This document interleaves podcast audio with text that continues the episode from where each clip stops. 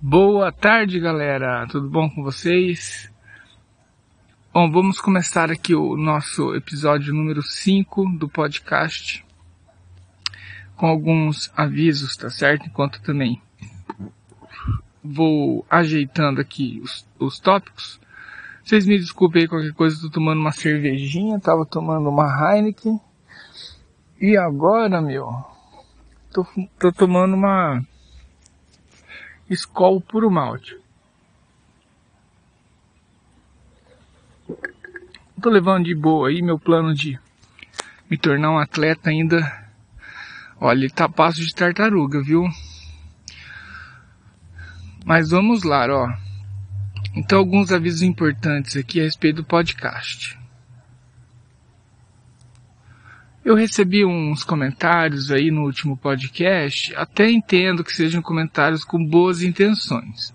Mas como é um assunto que eu já enfrentei algum tempo atrás, com outros comentários, mais ou menos do mesmo tipo, eu pensei, eu, já tenho uma resposta meio que pronta, eu vou repetir aqui para todo mundo ficar inteirado sobre o que, que é o, o meu canal. Então, veja bem, o comentário lá, eu gosto de todo mundo que me deixa um like, que me deixa um comentário, sabe? E de vez em quando a minha forma de escrever posso ser um pouco grosseiro, me desculpem, não é nem intenção ruim, é eu não consigo me controlar muito bem ainda nesse sentido de tentar ser mais amigável com as pessoas, entendeu? Minha, minha conexão com as outras pessoas é mais virtual do que física hoje em dia, né? Então, Acho que eu preciso de um pouco de prática, convivência com pessoas reais, físicas, mas enfim. O comentário é o seguinte, o cara falou assim, basicamente, que eu preciso melhorar o canal, preciso fazer um canal mais parecido com o canal do Atila Mariano.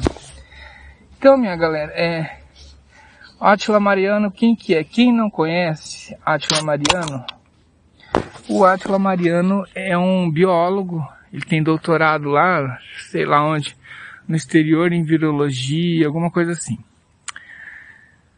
E ele está na mídia aí é, desde sempre, mas depois da pandemia ele, ele ficou mais visível na mídia. Eu, eu sou super contra ele, super contra esse Átila Mariano, tá? Porque eu fiz biologia, eu estudei é, biologia, é bom, genética molecular, bioinformática, então eu ficava vendo as letrinhas do DNA. Então a gente tem uma noção do que, que é um modelo de evolução do DNA, por exemplo, né, transições e transversões do DNA, taxa de ocorrência, esse tipo de coisa, né, fenômenos moleculares do DNA. E esse Átila Mariano, o único problema dele, sei lá qual que é o problema dele, mas não concordo com ele. Acho que tem aquele ditado que fala, às vezes estudou não esqueceu, porém também não entendeu, né, o que ele estudou. Então eu acho que isso ocorre muito aqui no Brasil, em todo lugar do mundo, para falar bem a verdade, não fosse injusto. Então ele pode ter estudado, não esqueceu, mas não entendeu também. Então, é, qualquer compara é, tentativa de comparação entre o meu canal e de Átila Mariano, primeiro que eu não sou um doutor, primeiro que eu sou um mestre em biologia molecular, tá? Então eu sou mais maleável que os ditos doutores. Mas essa é uma outra discussão. Segundo, que Angela Mariano é uma pessoa comum, é um biólogo comum da área dele. Vocês não vão ouvir nada muito novo da parte dele. Inclusive qualquer coisa que seja ideia original dele pode ter certeza que pode ter que ser levado com muita cautela. Então, galera, não tentem comparar o meu canal com o do Atila Mariano por essa razão muito simples. Segundo, o Mariano não tem uma audiência de usuários livres, né, que usam Linux, FreeBSD, até Windows. Tem, temos, temos muitos é, é, clientes não, mas aqui subscribers do, do YouTube, por exemplo, que eu tenho algumas estatísticas do YouTube aí que eles coletam e eu acompanho alguma coisa também dessas estatísticas e usam Windows. Tem problema. O pensamento é livre, isso é importante. Então, qual que é a minha área de atuação? No momento é Linux, porque eu estou aprendendo pra caramba e tento passar essas dicas adiante, porque faz parte do meu ato de respirar aí como um professor, ser um professor. Tá? A gente aprendeu isso, na, fui treinado na faculdade para ser um professor. E eu atuo aqui no YouTube, através do podcast, Spotify, Apple Podcasts e os maiores é, diretórios de podcast, de podcast também, tá? Então, assim, agradeço muito, sei que de boa intenção, mas aqui no nosso canal você tem que compreender que é uma coisa única, totalmente original. Não uso ideias de, de outras pessoas que são populares, eu me considero aqui um canal do lado B do disco. Eu não sou lado A, sou lado B. Por quê? Eu não sei, porque sempre fui do lado B do disco, né? Então, não espere uma produção tão, tão perfeccionista como a dos outros. Inclusive, isso aqui é tudo grátis, galera. Então, eu realmente faço só o esforço necessário para pôr isso aqui no ar e ficar mais ou menos legal, mas pode ser que isso não agrade todo mundo, mas tudo bem, importante é o conteúdo. Importante é o conteúdo, galera.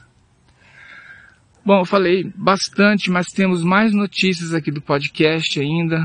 É, o podcast ele vai ter uma, uma, como fala, uma season, uma temporada, tá?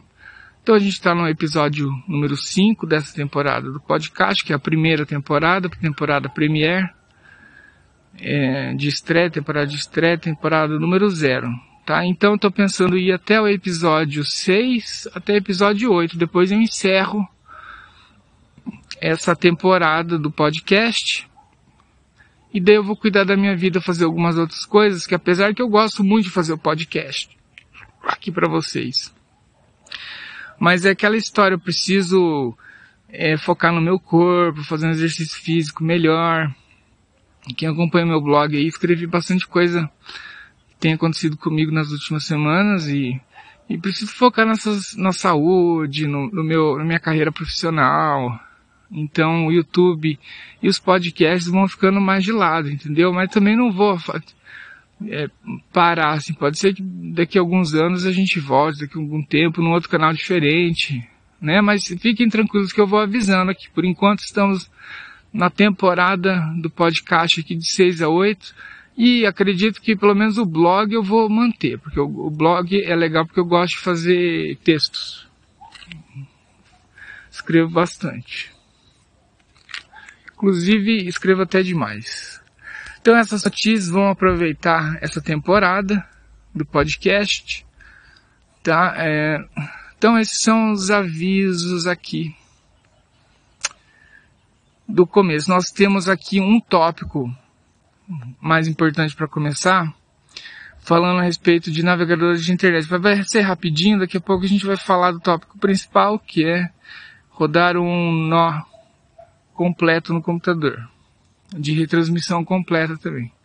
Mais uma questão, só quero comentar porque também não vou poder né, falar de muitos assuntos aleatórios hoje, é, no meu computador, estou rodando o Arch Linux e o Manjaro no outro, e eu uso o Firefox, porque o Firefox, para mim, atende todas as funções, é hiper configurável, sei que a Mozilla, Fundação Mozilla deve coletar informações, mas pelo menos não é o Google, tá? Eu tenho pavor do Google.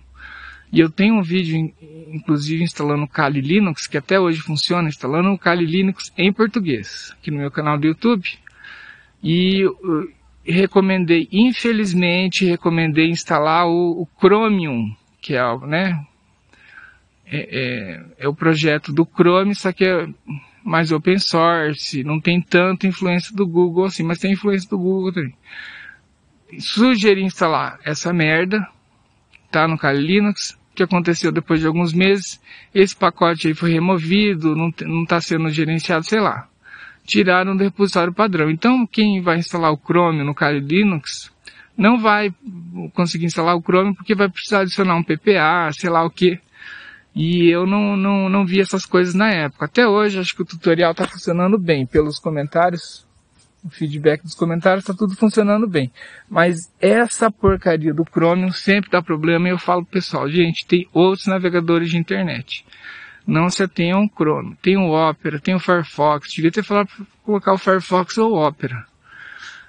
É, e sei lá, agora de cabeça que eu não fiz uma lista para falar no podcast, mas tem dezenas de navegadores, tem Midori, tem Otter, web browser, que também é bem simples, rápido. Então, quanto mais simples o, o, o web browser, o navegador, ele usa um motor de renderização mais antigo. Muitas vezes eles não têm as funções do CSS mais novos para rodar, fazer os efeitos e tal. Isso pouco importa. Primeiro que se o website tivesse escrito de uma forma programada por um profissional mesmo, ele vai ter uma degeneração de boa, ou seja, ele não vai funcionar com todos aqueles efeitos previstos para um navegador moderno, né, quando você estiver utilizando um navegador mais antigo, porém também o layout e as funções ali não vão sair é, tão de forma. Então isso aí é uma, é, é uma degradação de código planejado. Então você sabe, ah, se o cara estiver usando Internet Explorer 7, que hoje em dia quase ninguém se preocupa com isso, mas por exemplo, você sabe que se tiver alguém usando navegadores muito antigos, se eles não tiverem as funções mais novas do CSS implementadas, eles vão ainda poder ter um conteúdo bom no layout ok, entendeu? Com menos efeitos especiais, mas uma coisa legal. Então, website bom é assim que funciona. Agora, se o website é ruim, ele não vai rodar mesmo, ou vai rodar muito mal em navegadores antigos. Felizmente, o HTML, que dá a estruturação do texto, não tem muitas novidades, né? Agora, tem o HTML5 aí, mas HTML5 já faz tempo que está por aí. Né? Então, vou ver se eu coloco o link para essa degradação é, programada, alguma coisa assim, é, aqui para vocês no, na, nas notas. Onde que estão as notas? As notas para esse podcast está no meu site, tá? Deve ter o link aí do podcast. Vocês entram lá, vai no blog e tem é, referência. Então, já vamos para o próximo tópico que é sobre rodando um full node do Bitcoin Full Relay. Ah, sim, mas só para complementar aqui. O que eu uso no meu computador, o navegador é diferente do que eu uso no celular. Não sei a opinião de vocês, se vocês puderem deixar mensagens, mandar mensagens para mim a respeito disso, depois a gente reverbera aqui no próximo podcast. É, no computador eu uso o Firefox padrãozão. Tenho os outros navegadores, inclusive no desktop tem vários outros navegadores que instalei dos repositórios oficiais e do AUR também. O problema sério é no meu celular, que é o Motorola é, G5S, se eu não me engano, e tá rodando um Android lá, mas o Chrome agora tá com uma nova função que você não consegue mais abrir novas abas abre tudo em grupos na mesma aba. Eu não sei, é uma confusão. Ao invés de você clicar com o botão direito, é, com o botão segura, é, é, clica e pressiona né, por alguns segundos no celular e abre a caixa de diálogo, não consigo abrir uma tab nova, é só uma nova página no mesmo grupo, sei lá, uma confusão. Não gostei, muito diferente para mim não uso o navegador dessa forma. E o Firefox, infelizmente, ele dá muitos problemas. As páginas ficam em branco. Não sei se vocês têm esse problema. Abre a página, não faz renderização da página fica uma página branca.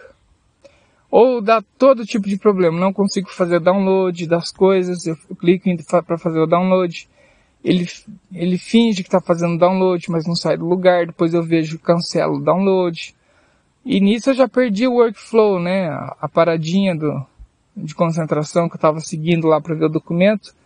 Vários minutos depois foi cancelado até voltar naquele tópico lá, tentar fazer o download daí com o Chrome, algum outro navegador. É foda ficar trocando de navegador assim só pra fazer o download. E alguns outros problemas que esse Firefox no celular tem me dado. Então, preferencialmente no celular eu estou usando o Opera, tá? É, bom, é só isso que eu tinha a falar para vocês. queria comentários a respeito disso, se possível, de vocês. Mas Opera eu recomendo, inclusive no desktop é muito bom. O Opera é um pouquinho mais tradicional que o Firefox, então é legal. O Opera é um dos melhores, um pouquinho mais tradicionais, mas tem muitos outros. Tem o Midori, como eu falei, aqui no celular também tem um. Não sei se eu já tirei aqui, tô vendo. Mas enfim, tem muitos navegadores, a gente não pode se prender. Tem um navegador chamado Puffin, né, que é a, a figurinha aqui de uma ave, parece um, uma ave com um bico vermelho grande. Esse Puffin também é legal. Puffin Browser, tá? Mas prefiro um pouco mais pela tradicionalidade o Opera, se bem que o Opera também tem problemas relacionados à licença, se eu não me engano, ou coleta de dados. Que, então, ou seja, não existe um web browser perfeito. Aí galera, eu tô voltando aqui numa micropausa. E vamos então pro tópico principal, galera. E tem tudo isso aí anotado lá no meu blog, tá certo? Os tópicos desse podcast. Então, o que, é um nodo do Bitcoin, tá certo? Um, um nó em português é um nó, ou um nodo, né? Ou um node em, em inglês. O Nó é um, pequena, um pequeno parceiro da rede de Bitcoin, tá certo?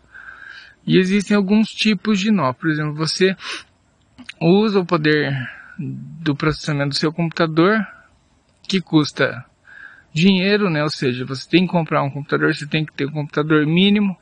Para você ter um nó do Bitcoin, você não precisa ter um computador muito bom, não. Pode ser um computador bem fraquinho, tá? Só que precisa de um HD grande, pelo menos uns 350 GB bytes para você acomodar o blockchain do Bitcoin sem fazer um pruned, né? Sem fazer uma poda. Pruned, pruned.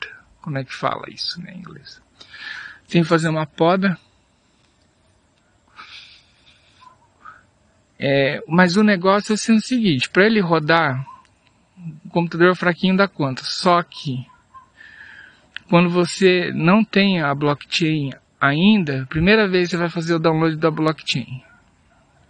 É um processo que pode demorar semanas, inclusive, ainda mais se seu computador for fraquinho e você tiver uma conexão com a internet é, fraca também. Pode durar semanas que seria a sincronização, a primeira sincro, sincronização de blocos.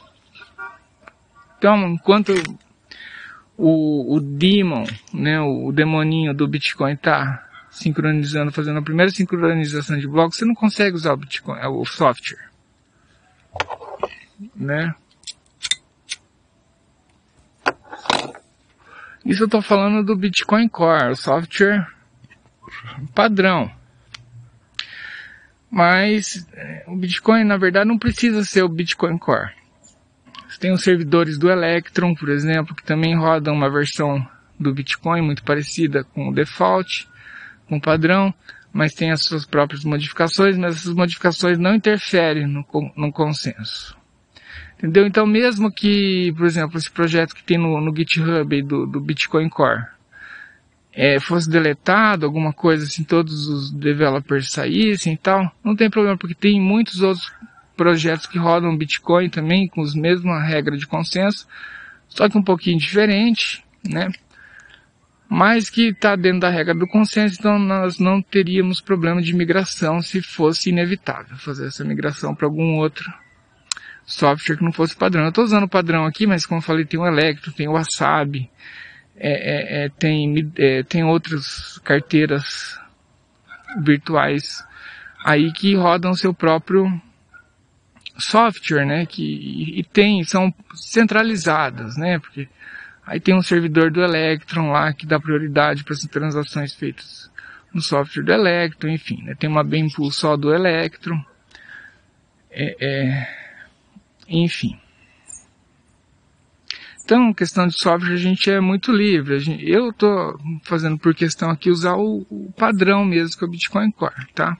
Que é o Bitcoin, né? Bitcoin Demon no Arch Linux, que daí tem a interface gráfica que você instala um outro pacote chamado Bitcoin tracinho CLI, CLI, que é uma linha de comando. Bom, galera, e é muito bom, por quê?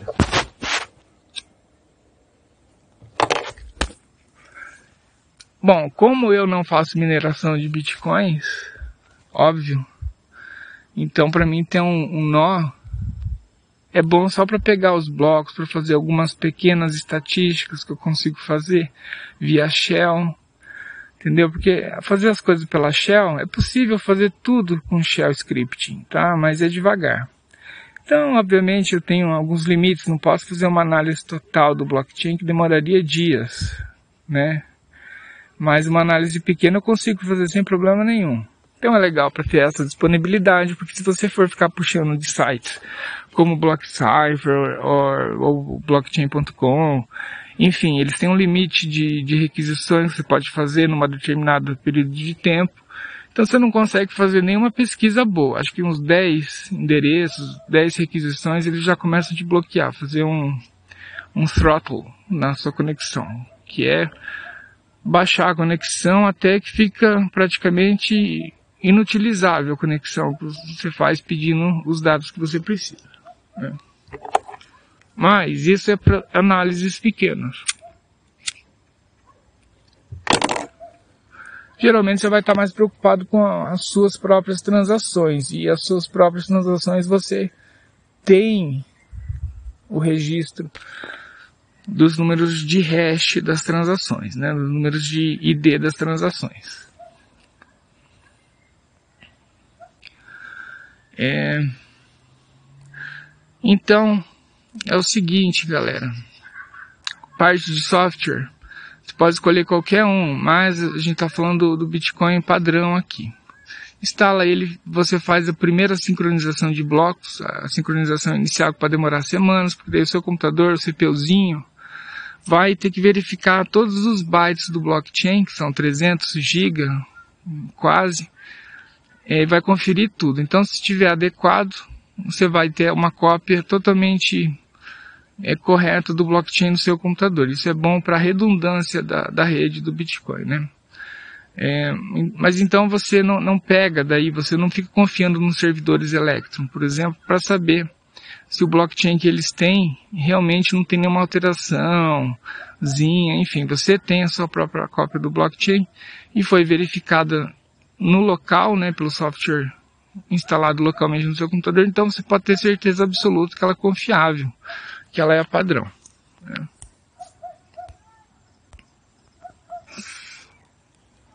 Depois que você sincroniza o blockchain e também sincroniza o índice de transações, que é uma opçãozinha que tem lá, Transaction Index, você seta para 1, para true, né? 1. É, daí você tem o, o, índice de todos os hashes de todas as transações, então é mais fácil você procurar uma transação de outra pessoa, por exemplo, que é sua carteira. Mas eu não vou entrar nesses detalhes assim de, de usar uma carteira virtual no Bitcoin Core. Ali a gente só está querendo na verdade, um nodo muito simples. A gente vai querer receber os novos blocos, retransmitir os novos blocos para outros nós e também ter uma cópia da, da piscina de memória, da, da mempool, né, do cache de memória de novas transações. Só que a gente não vai usar nem, eu não estou usando nem a carteira do Bitcoin Core, carteira não estou usando as funcionalidades dele, apesar que existe. E é, e também não estou minerando, né, Bitcoin, no meu computadorzinho. Para fazer transações e usar mesmo carteiras virtuais, assim, eu estou usando o Electron, que é o, o, próximo software melhor que tem, que mais, bem mais simples. Estou usando o Electron. Mas, por exemplo, agora, fazendo esse nó aí, então é muito legal, ajuda a network, porque você ajuda a retransmitir as informações para outros nós que precisam. Por exemplo, a gente tem aqui, eu vi essa semana, 40 nós aqui no Brasil que são de full relay, ou seja, de retransmissão completa. Só 40 nós de retransmissão completa. Agora eu sou o 41 primeiro, né? Mas só por alguns dias também. É, Então é pouca gente que você vê no Brasil inteiro. Se você fala, eu vou fazer um, um, um nó aqui de retransmissão completa, você vai ser o 42 segundo nó aqui no Brasil, né? E, e oscila, chega a 60 nós de retransmissão completa aqui no Brasil, cai para 40. Tá, mas você tem, na verdade, você tem assim muitos mais nós que só escutam, tá? Que eles, eles, eles só escutam não, eles só eles só leem, é, eles só recebem as, as, as retransmissões, tá? Eles só recebem, então eles não escutam.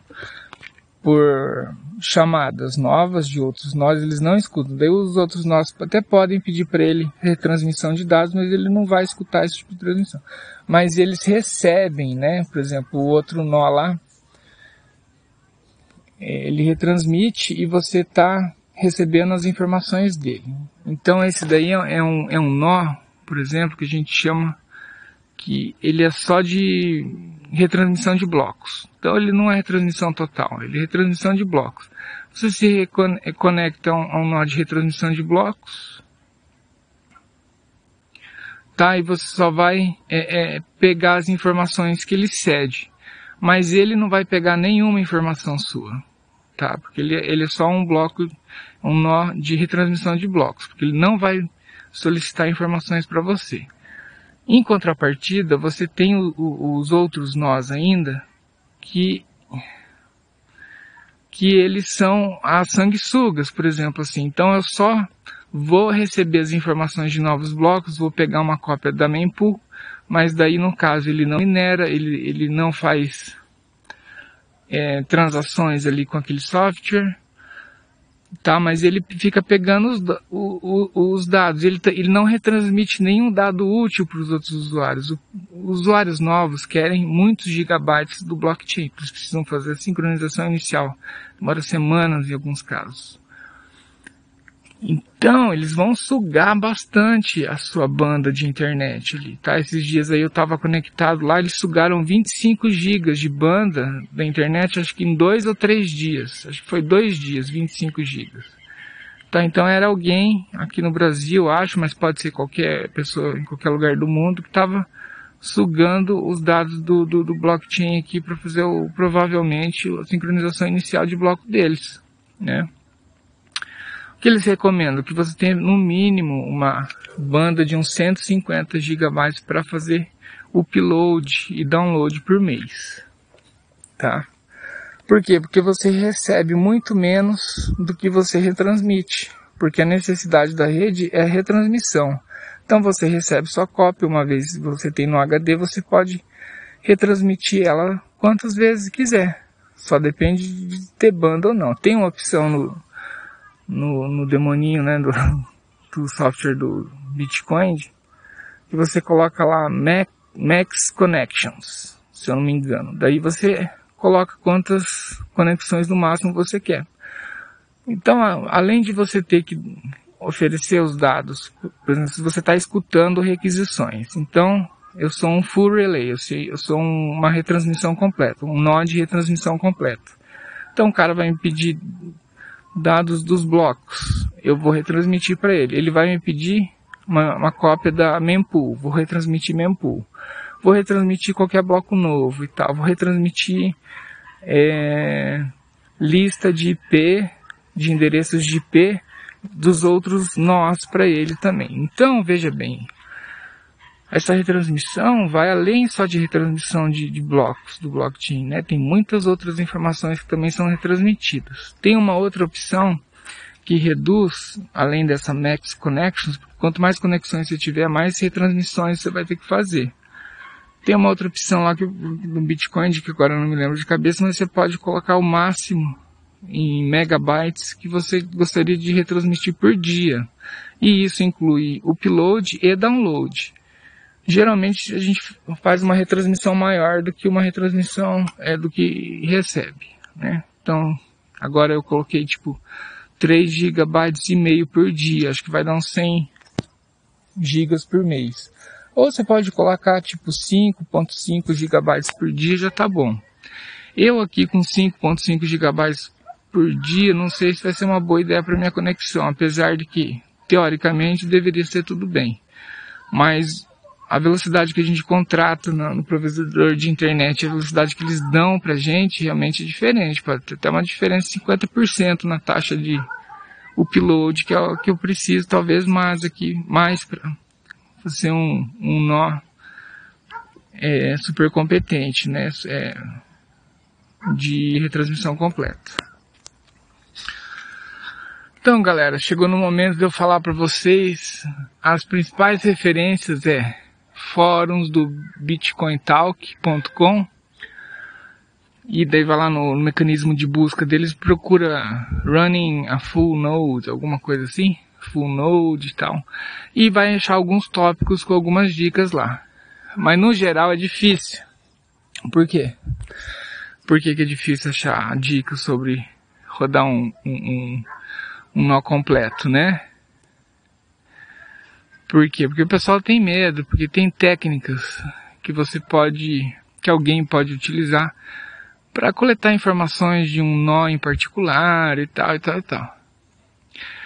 É, então vocês vão ver os vídeos do Andrés Antonopoulos, que ele fala que esse risco aí existe, mas é pequeno assim e primeiro com uma dúvida muito comum é a seguinte: e no meu caso em específico, eu quero fazer um sweeps, quem que não sabe, é um sweep, é tipo assim, uma varrida, uma varrida, uma varrida nas minhas carteiras é, de Bitcoin antigas que eu comecei a juntar e tava usando ainda Legacy, né, porque eu achei que era que, que tinha que ter Legacy e SegWit, mas eu, eu, fiz várias Legacy, carteiras de Legacy, é, ou, ou seja, né, com uma tecnologia um pouco mais antiga, de carteira virtual.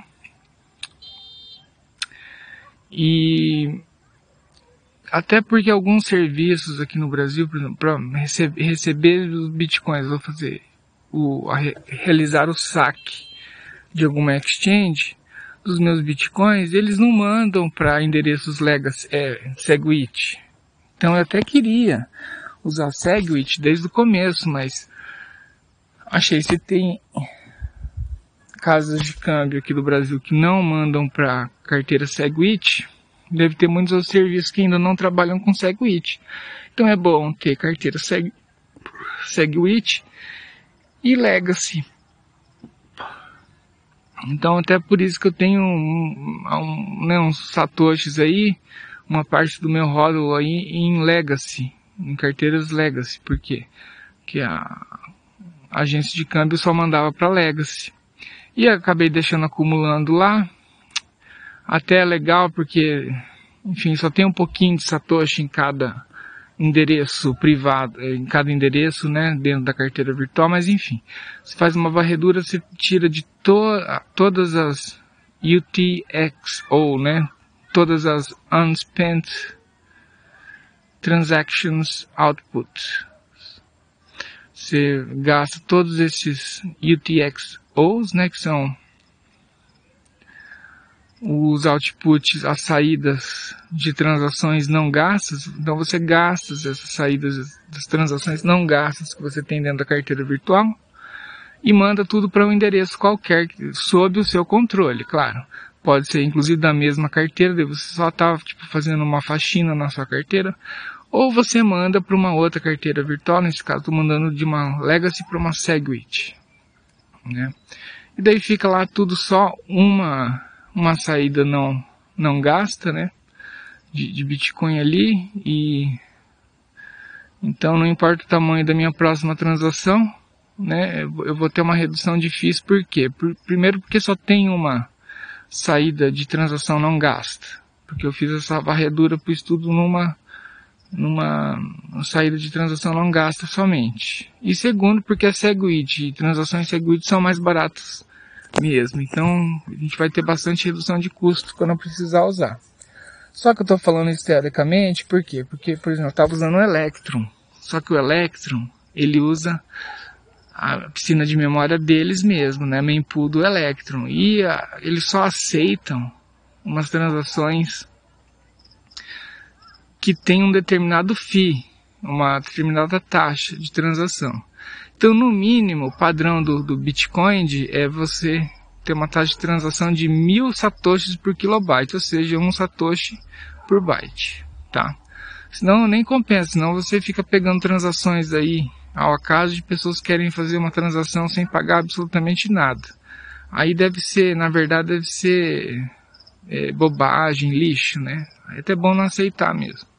Agora, se a pessoa se propõe a pagar pelo menos um satoshi por, por byte virtual, pelo menos é de se considerar essa transação para ser adicionada à piscina de memória e quem sabe se algum minerador pega essa transação, né? Mas tem outros tipos de taxa, por exemplo. Tem uma taxa mínima de retransmissão. Isso aí vai depender do tamanho da piscina de memória, da mempool que você tem localmente, porque não existe uma piscina de memória, existem várias piscinas de memória, tá? Várias mempools, vários é, caches de transações que precisam ser incluídas no blockchain. E você, e, e você como um nó, você vai pegar as transações que seus peers ou seus parceiros têm. Mas pode ter certeza que é, as, as mempools espalhadas no mundo, elas não são iguais, elas são um pouquinho diferentes. Por quê? Porque uma transação de viajar de um nó para o outro demora um pouco, alguns milissegundos, então elas nunca vão ser idênticas. Apesar que a grande maioria de transações deve ser igual, né? Mas enfim, existe um delay. Para você fazer o relay, que seria a retransmissão, você depende do tamanho da piscina de memória, que o padrão do Bitcoin é 300 megabytes de RAM, de RAM. Então você precisa ter uns 300 megabytes de RAM só para ficar com a piscina de memória, tá?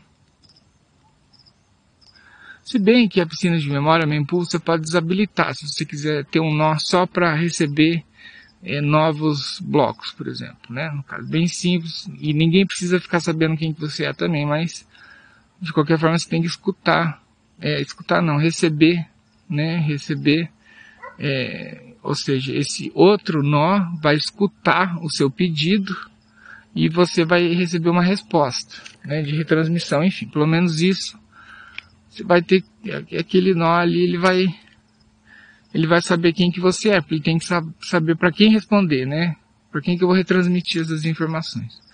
Mas é muito melhor do que você ter um nó completo de retransmissão, que você retransmite o seu é, IP para todo mundo saber qual que é o seu IP e qual que é a porta para falar com você. Então tudo isso dá para ser alterado. Então você tem vários níveis de, de, de nós completos. É retransmissão completa? É só um nó para retransmitir blocos, é, ou é só um nó que só recebe novos blocos, novas notificações, mas não, não, não faz mais nada, né? Não retransmite para ninguém. Quem decide qual transação vai ser incluída em qual bloco são os mineradores. Palmas para eles. Nós, mesmo sendo um, um nó completo de retransmissão, nós não temos esse poder aí de indicar quais transações vão ser finalmente incluídas em qual bloco, né? Sei só com os mineradores. Mas nós temos um incentivo sim, além desses que eu falei de para ajudar a network, né, ser redundante, retransmissão de dados, se possível, senão pelo menos você tem uma cópia é, local.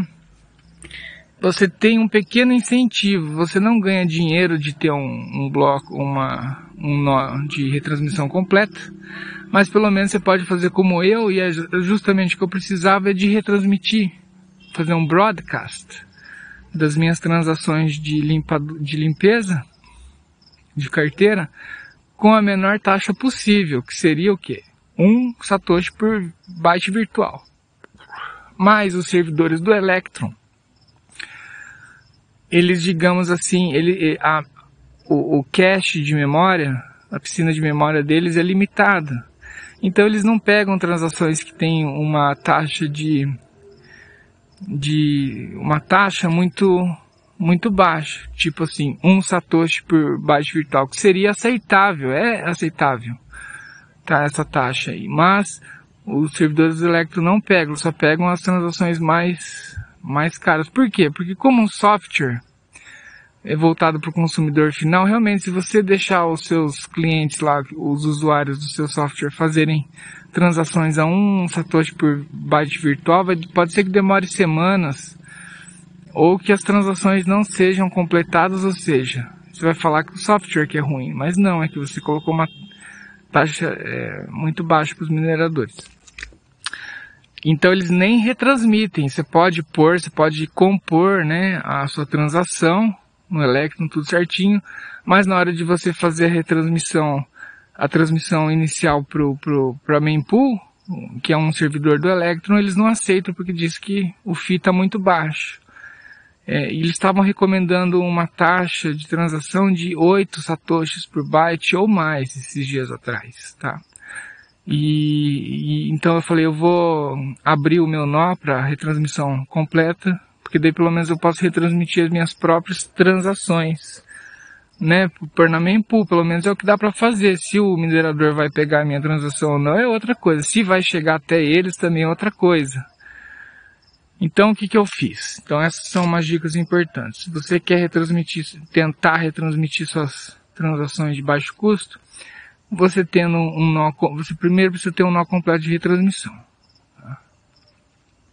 Daí você aumente a capacidade da sua piscina de memória. O padrão é 300 megas de RAM, eu pus 600, por quê? Porque a taxa de retransmissão é calculada no tamanho em, em, mega, em megabytes que você tem para a piscina de memória. Então, se a piscina de memória lota, tipo assim, acontece alguma coisa, está todo mundo mandando novas transações, ele só vai deixar as transações mais caras, aquelas muito baixinhas, apesar que elas ainda têm, tipo assim, um satoshi por byte virtual, que são aceitáveis, mas daí elas caem, são deletadas da piscina de memória da mempool, e ficam só as, as maiores para ficar só 300 megabytes, porque você não sabe, o servidor do cara às vezes não tem mais do que 300 megabytes de RAM para disponibilizar. Então tem esse ajuste, entendeu? Ou outra, se sua transação fica na, na mempool por mais de 360 horas, 336 horas, não lembro. Por aí, ou seja, duas semanas, daí ela também cai por tempo. Ou ela cai porque a mempool ficou muito cheia e eles estão com uma mempool de 300 megas mais ou menos ou menos, então as transações mais baratas acabam caindo mesmo.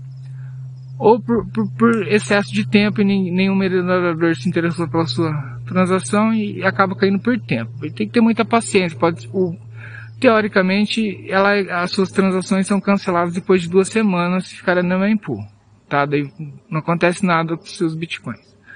Mas pode demorar se ela for retransmitida de alguma forma que nenhum nó identifique ela como sendo uma transação antiga, ela pode ficar o dobro do tempo, ou seja, quase um mês na mempool antes de ser realmente eliminada por tempo. Ou seja, se você precisa fazer uma transação, você precisa dar um, um, uma taxa de transação para os mineradores aceitável. Se você tiver tempo, e expertise e disposição suficiente para aprender e fazer um nó de retransmissão completa, você tem essa recompensa que você pode pelo menos pôr essa transação com o FII pequeno na mempool e quem sabe eles peguem, né? E paciência. Se, se fosse transações é, que eu precisasse imediatamente, eu pagaria. Tipo, 8 satoshi por byte, ainda, por byte virtual. Tá barato ainda na real, galera. Tá, ainda tá um pouco tipo assim, dá 10, 15 reais, 20, 30 reais de taxa, tá? Não posso comprar um café, obviamente, com Bitcoin. E nem pagar o táxi, e nem fazer muita coisa, porque a taxa de 10, 20 ou 30 reais ainda é muito alta. Acho que 10 reais é quando eu pus 2 ou 4 satoshis por byte virtual. Depende da transação, né? Quanto mais saídas não, não gastas de Bitcoin você tem para juntar, maior a transação. Então, tendo esse, esse nó completo de retransmissão, o valor padrão de parceiros que você se conecta, se eu não me engano, é 125. Então, por padrão, você se, você se conecta a 10 nós. Tá? E nesse caso é o padrão. Se você não tiver retransmissão completa de dados, só estiver recebendo dados, você se conecta a 10 nós no máximo. Tá, isso é para evitar também que o seu IP seja divulgado para mais do que 10 nós é, no máximo, né? seu, se seu nó for só um nó para receber notificações. Então você não retransmite nada. Só pediu pro cara, o cara escutou você, falou, ah, então tá bom, vou te mandar quando receber novos dados. E daí você só recebe os dados, mas não retransmite. Então você tem esses 10 tipos de conexão que você fica escuta, é, é, recebendo informações dos outros nós. Tá? Agora, se você for um nó de retransmissão completa, como eu sou agora, você se conecta até 125 outros nós. Ou seja, 10 que você pega informações e outros 115 que teoricamente você pode retransmitir para eles se eles estiverem conectados a você. Ou seja, se você estiver escutando é, os outros nós, entendeu? Escutando a requisição dos outros nós. Você retransmite para eles. Eu chego aqui a ter tipo assim 40 40 conexões, tá? Ou seja, 10 conexões que eu pego informações de 10 outros nós e é, o restante, ou seja, uns, umas 30 conexões eu estou retransmitindo. Isso porque eu estou brincando aqui, né? Se você tem um grande tempo como um, um nó né, de retransmissão, daí você vai juntando novos, novos nós ali, novas conexões que são as outbound connections, que são as conexões para fora que você vai retransmitir, tá? Então, quando você está escutando a network, você está fazendo outbound connection. Uma pessoa, um nó lá pode pedir uma conexão para você que vai ser uma conexão outbound, que você joga as informações e transmite. E por último, só dar uma pincelada aqui, que já passamos o tempo, é, também tem algumas configurações que você faz no bitcoin.conf para usar a network Tor, porque Tor é, é fundamental no, no, Bitcoin, na verdade. Sem o Tor, talvez o Bitcoin não, não existisse, ou o Bitcoin teria que inventar sua própria rede Tor. Tá?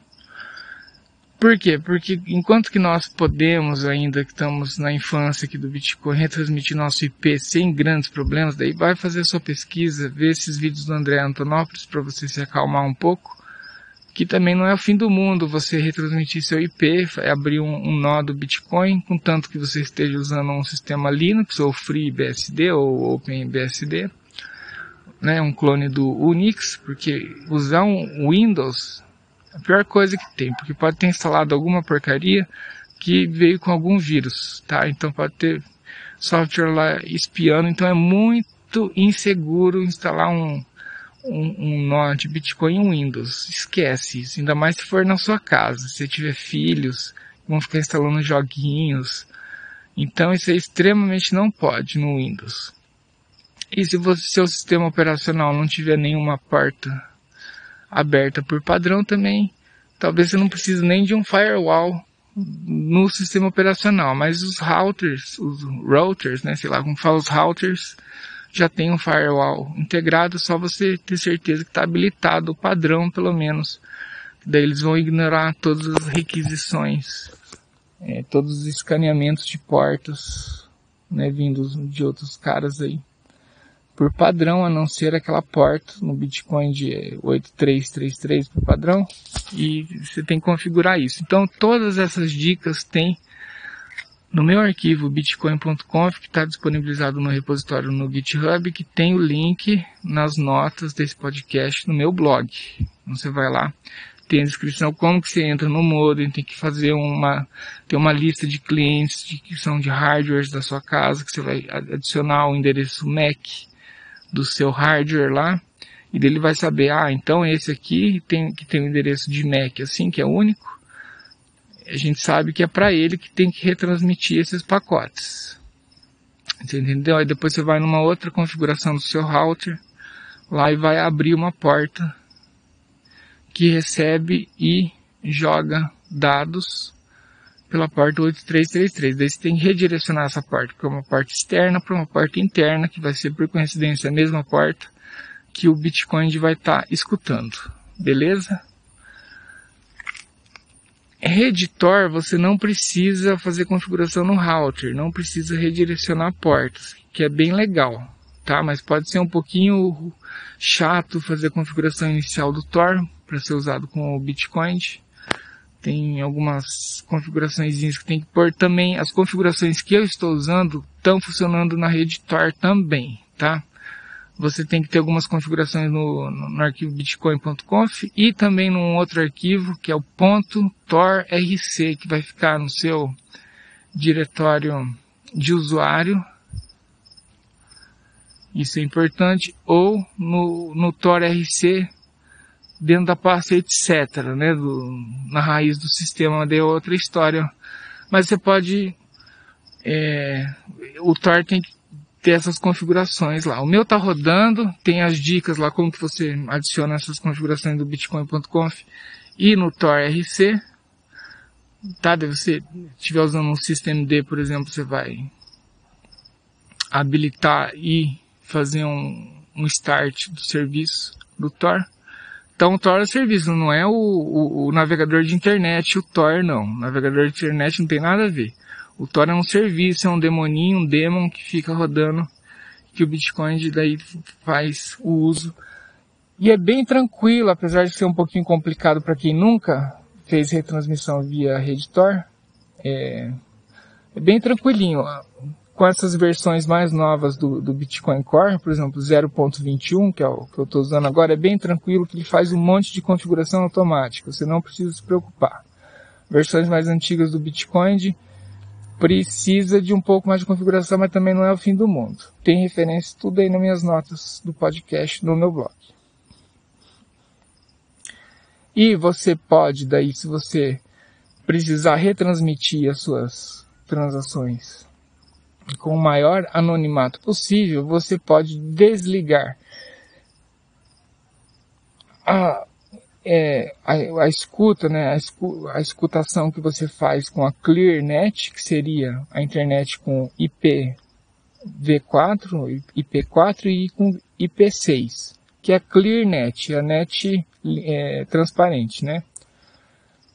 E usar só a network do Onion, ou você pode rodar um nodo, um nodo que roda tanto no network do Onion quanto na, na ClearNet. E daí o seu nodo teria um papel fundamental ali porque ele vai sincronizar as transações da rede de Onion com a ClearNet. E é um papel fundamental. E precisamos muito desses nodos que tenham coragem e que possam rodar tanto na rede do Onion quanto na rede é, da ClearNet, que é IP, e IP4 e IP6. Tá bom, galera? Então passamos o tempo, estouramos o tempo. Um grande abraço para vocês. Nos vemos no próximo episódio. Deixem seus comentários, deixe seu joinha, caso tenha gostado aí do conteúdo. Deixe seus comentários. Abraços.